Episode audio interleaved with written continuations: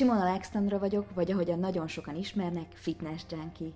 Nők ezreinek segítettem abban, hogy elérjék az álomalakot, és most itt az idő, hogy abban is segítsek, hogy boldogok is legyenek benne. Mert az áhított ruhaméret vagy a lapos has nem eredményez önmagában magabiztosabb, boldogabb életet. És egyébként is, kit érdekel mindez, ha közben darabjaira hullik minden körülötted? Szeretném, ha azok a nők, akik követnek engem, nem csak kívülről néznének ki jól, de úgy is éreznék önmagukat. Már gyerekkoromtól fogva anyukám személyében fantasztikus tanítót kaptam. Rengeteg csodálatos emberrel találkozhattam, akik megváltoztatták az életemet. Szenvedélyesen tanulok minden nap az emberi lélekről, arról, hogy hogyan lehetnénk jobbak önmagunknál. Szeretném átadni nektek mindazt, amit tudok, és ami által nem csak testileg, de lelkileg is fit és kiegyensúlyozott vagyok. És ha még ma nem mondta volna senki neked, gyönyörű vagy, csodálatos, egyedülálló, és bármire képes vagy, amit csak el szeretnél érni az életben. És szerintem tökéletlenül is tökéletes.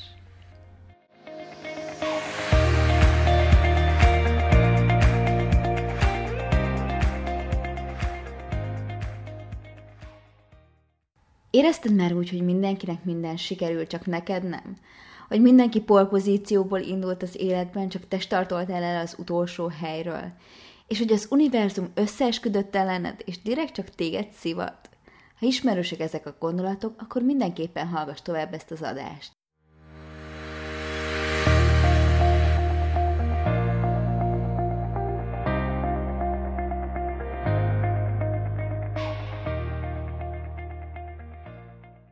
Rengetegszer hívtak már az életemben szerencsésnek, és biztos, hogy meg kéne néznem a szótárt, hogy mit jelent a szerencsés szó, de amit megtanultam az életem során, az az, hogy mindenki különböző módon értelmezi a világot. Mindenki más gondol egy fogalom mögé. Használták már rám a szerencsés kifejezést úgy, mint aki gazdag családból jött, ahol mindent megadtak neki, és a csodálatos boldog életet ezüst tálcán kínálták. Ilyenkor mindig az jutott először eszembe, hogy ez az ember valószínűleg nem ismeri a történetemet, és nem ismer engem se. Biztos, hogy sokkal jobban meg fogok nyílni ezzel kapcsolatban, de nem akarlak titeket sokkolni, és nem is könnyű erről beszélni, de azért azt el kell mondanom, hogy a szüleim hat éves voltam, amikor elváltak, és az édesapám semmilyen szinten nem volt jelen az életemben, sem anyagilag, sem érzelmileg, az édesanyám öt munkahelyen dolgozott azért, hogy eltartson, és egyáltalán nem volt könnyű dolgunk.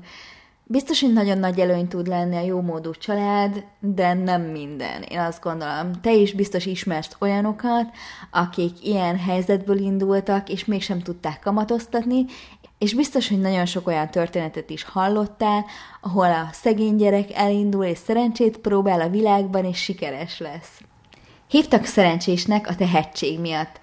Nem tudom, hogy a nagy dumásság tehetségnek számít-e, mert talán ez az egy, amiben kiemelkedő voltam kiskoromtól fogva. Mindenben én azt gondolom, hogy átlagosan jó voltam, de tényleg jó tanuló voltam, mondhatni azt, hogy jó sportoló, de nem azért, mert kiemelkedően tehetséges lettem volna ezekben, hanem azért, mert keményen küzdöttem, mert mindig újra próbáltam, és próbáltam fejlődni. Hívtak szerencsésnek úgy is, hogy nekem biztos minden könnyen jött, mázlis voltam, mindig jókor voltam a jó helyen, és ezen mindig akkor átnevetek, mert hogy ebből a szempontból szerintem anyukámmal mi voltunk a legszerencsétlenebbek az egész világon. És nagyon sokszor beszélgettünk erről, hogy ha valakinek az út egyenes volt A-ból B-be, akkor mi tuti, hogy fölle, fölle, fölle mentünk, vagy 20 kört futottunk, még ugyanoda eljutottunk. Tényleg soha semmiben nem voltunk mázlisták, olyannyira nem, hogy nagyon sokszor elkeseredésünkben már nevettünk.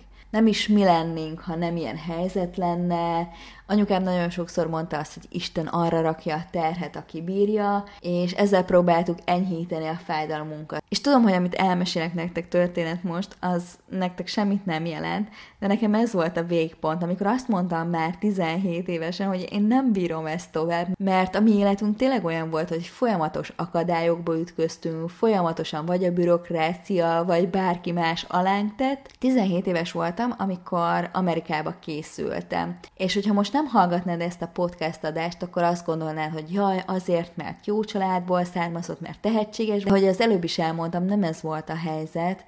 Nagyon-nagyon keményen küzdöttünk, nagyon sok mindent feláldoztunk, és tényleg majd egy későbbi podcast adásban szerintem fogok is erről mesélni. De ott voltam, hogy akkoriban a vízumot lehetett még postán intézni, és mivel cserediák voltam, így nagy valószínűsége volt, hogy meg is fogom kapni, ezért elküldtem az útlevelemet a megfelelő formanyomtatványokkal. Két héttel voltam már az indulás előtt, amikor fel kellett hívnom a követséget, hogy én még mindig nem kaptam meg az útlevelemet a vízummal, és most már két hét van, hogy induljak, szóval, hogy fontos lenne. És mondták, hogy hát ők már nagyon régen elküldték az útlevelemet. Kiderült, hogy a posta a postaládánkba kézbesítette a vízummal együtt, és hogy ellopták az útlevelemet. Szóval mire az egész szituáció így körvonalazódott, addigra már kb. másfél hét volt az utazásomig, amire tényleg nagyon sok erőt, energiát fordítottunk, rengeteg félretett pénzünkbe került, részemről is nagyon-nagyon sok utánajárásba, és ott volt az egész, hogy elúszni látszik, amit mi nem igazán engedhettünk meg, és ott sírtam anyukámnak, hogy nem hiszem el, nem hiszem el, hogy tényleg most már elég, most már annyi terhet rakott ránk az Isten, hogy én ezt már nem tudom elviselni, és akkor mondta anyukám azt, hogy most már ezt ki kell bírnod, ez egy nagy álmod volt, most már menni kell előre, nem hagyhatjuk elveszni ezt az egészet, és Zalaegerszegről udaztunk fel Budapestre, Székesfehérváron meg kellett szállnunk, mert arra felkészítettek minket, hogy érdemes odaérni hajnalba, mert nagyon nagy sor van. És emlékszem, hogy kb. három sarokkal, vagy három utcával odébb ért a sor az okmányiroda előtt, ahol ezt egyedül intézték, és ott álltam nem tudom hány száz emberrel együtt, és azt éreztem, hogy nem bírom már tovább, hogy itt tényleg fel fogom adni. És hát azt azért el kell mondanom így a szerencsétlenségek közé, hogy az a sor volt aznap a legkevesebb, amit el kellett viselnem, mert persze beértünk, és még rengeteg-rengeteg probléma adódott, de elutaztam Amerikába, és azóta is a legjobb élményem, és majd fogok beszélni, hogy nem azért, amit kint megéltem, hanem ahogyan hazajöttem, és amit kaptam ezáltal az utazás által. Ezeket a dolgokat használták a szerencsével kapcsolatban azok, akikkel én találkoztam, és szeretném veletek megosztani, hogy mi lett az én szerencse fogalmam azóta. Én azt gondolom, hogy mindannyian hihetetlenül szerencsések vagyunk. A buddhisták szerint annak az esélye, hogy megszülessünk, az annyi, mint hogyha összevennénk a világ óceánjának vízmennyiségét, és ebben a vízmennyiségben élne egy teknős béka. Egy random helyen ledobnának egy mentővet. Ennek a mentővnek egyébként 20 cm az átmérője. Szóval annak az esélye, hogy megszülessünk, pontosan annyi, mint hogy ez az egy teknős béka ott dugja ki a fejét, ahol a mentőv van. Utána néztem, és ez egy a 700 milliárdhoz. Mondom, egy a 700 milliárdhoz. És most azt mondhatod, hogy jaj, hát a buddhisták nem tudnak számolni. Elvégeztem a házi feladatomat, és utána néztem a tudományos számításnak, és ez egy az 500 milliárdhoz. Szóval a buddhisták nem is jártak olyan messze a realitástól. Egy az 500 milliárdhoz. Ennyi az esélye annak, hogy te itt legyél ezen a földön. Én azt gondolom, hogy ez elképesztő szám. Hogy mennyire elképesztő? 11 ezerszer nagyobb az esélyed arra, hogy megnyert a magyar ötös lotót, mint az, hogy megszülessél. És most tudom, hogy azt mondod, hogy jaj, hát mondd ezt annak, aki Afrikában él és hát én lennék a legboldogabb, hogyha valaki Afrikából hallgatna, de nem hiszem, hogy valaki ezt teszi, te viszont igen. És tudom, hogy sokan vagytok most, akik hallgattok, és azt gondoljátok, hogy jó, de én nagyon szegény családból származom, nekem nincsenek olyan lehetőségeim, mint másoknak, és nektek üzenem, hogy tudtátok-e azt, hogyha 876 ezer forintja van neked, vagy a családodnak, akire hivatkozol, akkor gazdagabb vagy, mint a világ 50%-a. És ebben a 876 ezer forintba beletartozik a lakás, a kocsi, a telefon, a laptop, minden ruhád, bármi, ami igazából pénzét tehető. Ha 18 millió forintot meghaladja ez a vagyon, akkor gazdagabb vagy, mint a világ 90%-a abba a 10%-ba vagy, aki a legszerencsésebb a világon. És még nem beszéltünk arról, hogy egészséges vagy, abban a korban vagy, amikor tudsz tenni, amikor tudsz cselekedni, tehát nem idős vagy, és hogyha ezt nézzük, akkor a világ azon 3%-ába tartozol, aki a legszerencsésebb. Élsz, megvan minden lehetőséged azért, hogy jobb életet élje, hogy cselekedjél, hogy létrehozd dolgokat, abba a három százalékba tartozol, akinek tényleg tényleg minden lehetősége megvan, mert van elegendő pénzed, van fedél a fejed felett, van étel a hűtődbe, és egészséges vagy. Szóval még mindig azt gondolod, hogy nem vagy elég szerencsés?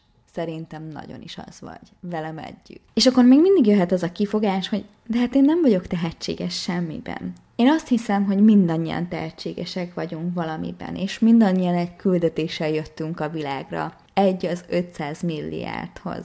Nem véletlenül vagyunk ezen a földön. És az, hogy megvalósítjuk, az nem tehetség kérdése, hanem hogy élünk-e ezzel a lehetőséggel, és teszünk-e érte. Külföldön már nagyon sokat beszélnek erről, hogy kétféle gondolkodásmód létezik a tehetséggel kapcsolatban. Hogy Magyarországon mennyire nem esik szó erről, az mi sem bizonyítja jobban, mint hogy soha nem is fordítottuk le ezt. Szóval én lefordítottam a fogalmakat. Azok az emberek, akik úgy tekintenek a tehetségre, hogy ez fejleszthető, kemény munka, jó stratégia és mások segítsége által, ők a fejlődő gondolkodásmódban hisznek. Ezek az emberek sokkal többet érnek el, mint azok, akik úgy gondolják, hogy a tehetség az vagy van, vagy nincs, tehát, hogy a tehetség az valami olyan, amivel születünk. Azok az emberek, akik a fejlődő gondolkodásmódban hisznek, kevesebbet aggódnak amiatt, hogy okosnak nézzenek ki, és sokkal több energiát fektetnek a tanulásba, a fejlődésbe. Eldöntheted, hogy te melyikben hiszel. Én a fejlődő gondolkodásmódban, és azt gondolom, hogy ezért tartok ott, ahol tartok. Szerencsés vagy? Ez a végső kérdés. Igen, mert van egy életed. Igen, mert a 3%-ba tartozol, akinek minden megvan ahhoz, hogy fejlődni tudjon. És igen, mert bármikor tehetsz lépéseket azért, hogy jobb legyél minden nap önmagadnál, hogy fejlődj, hogy tanulj, és hogy elérd az álmaidat. A végére pedig hoztam ismételten nektek egy idézetet, most önmagamtól, nem hiszek a szerencsében. Abban hiszek, hogy a lehetőség találkozik a felkészültséggel. Ha hasznosnak gondoltatok ezt a podcast adást, akkor remélem, hogy hagytok egy kommentet, megosztjátok a barátaitokkal, vagy azokkal, akiknek igazán szükségük van rá, és a következő adásban találkozunk.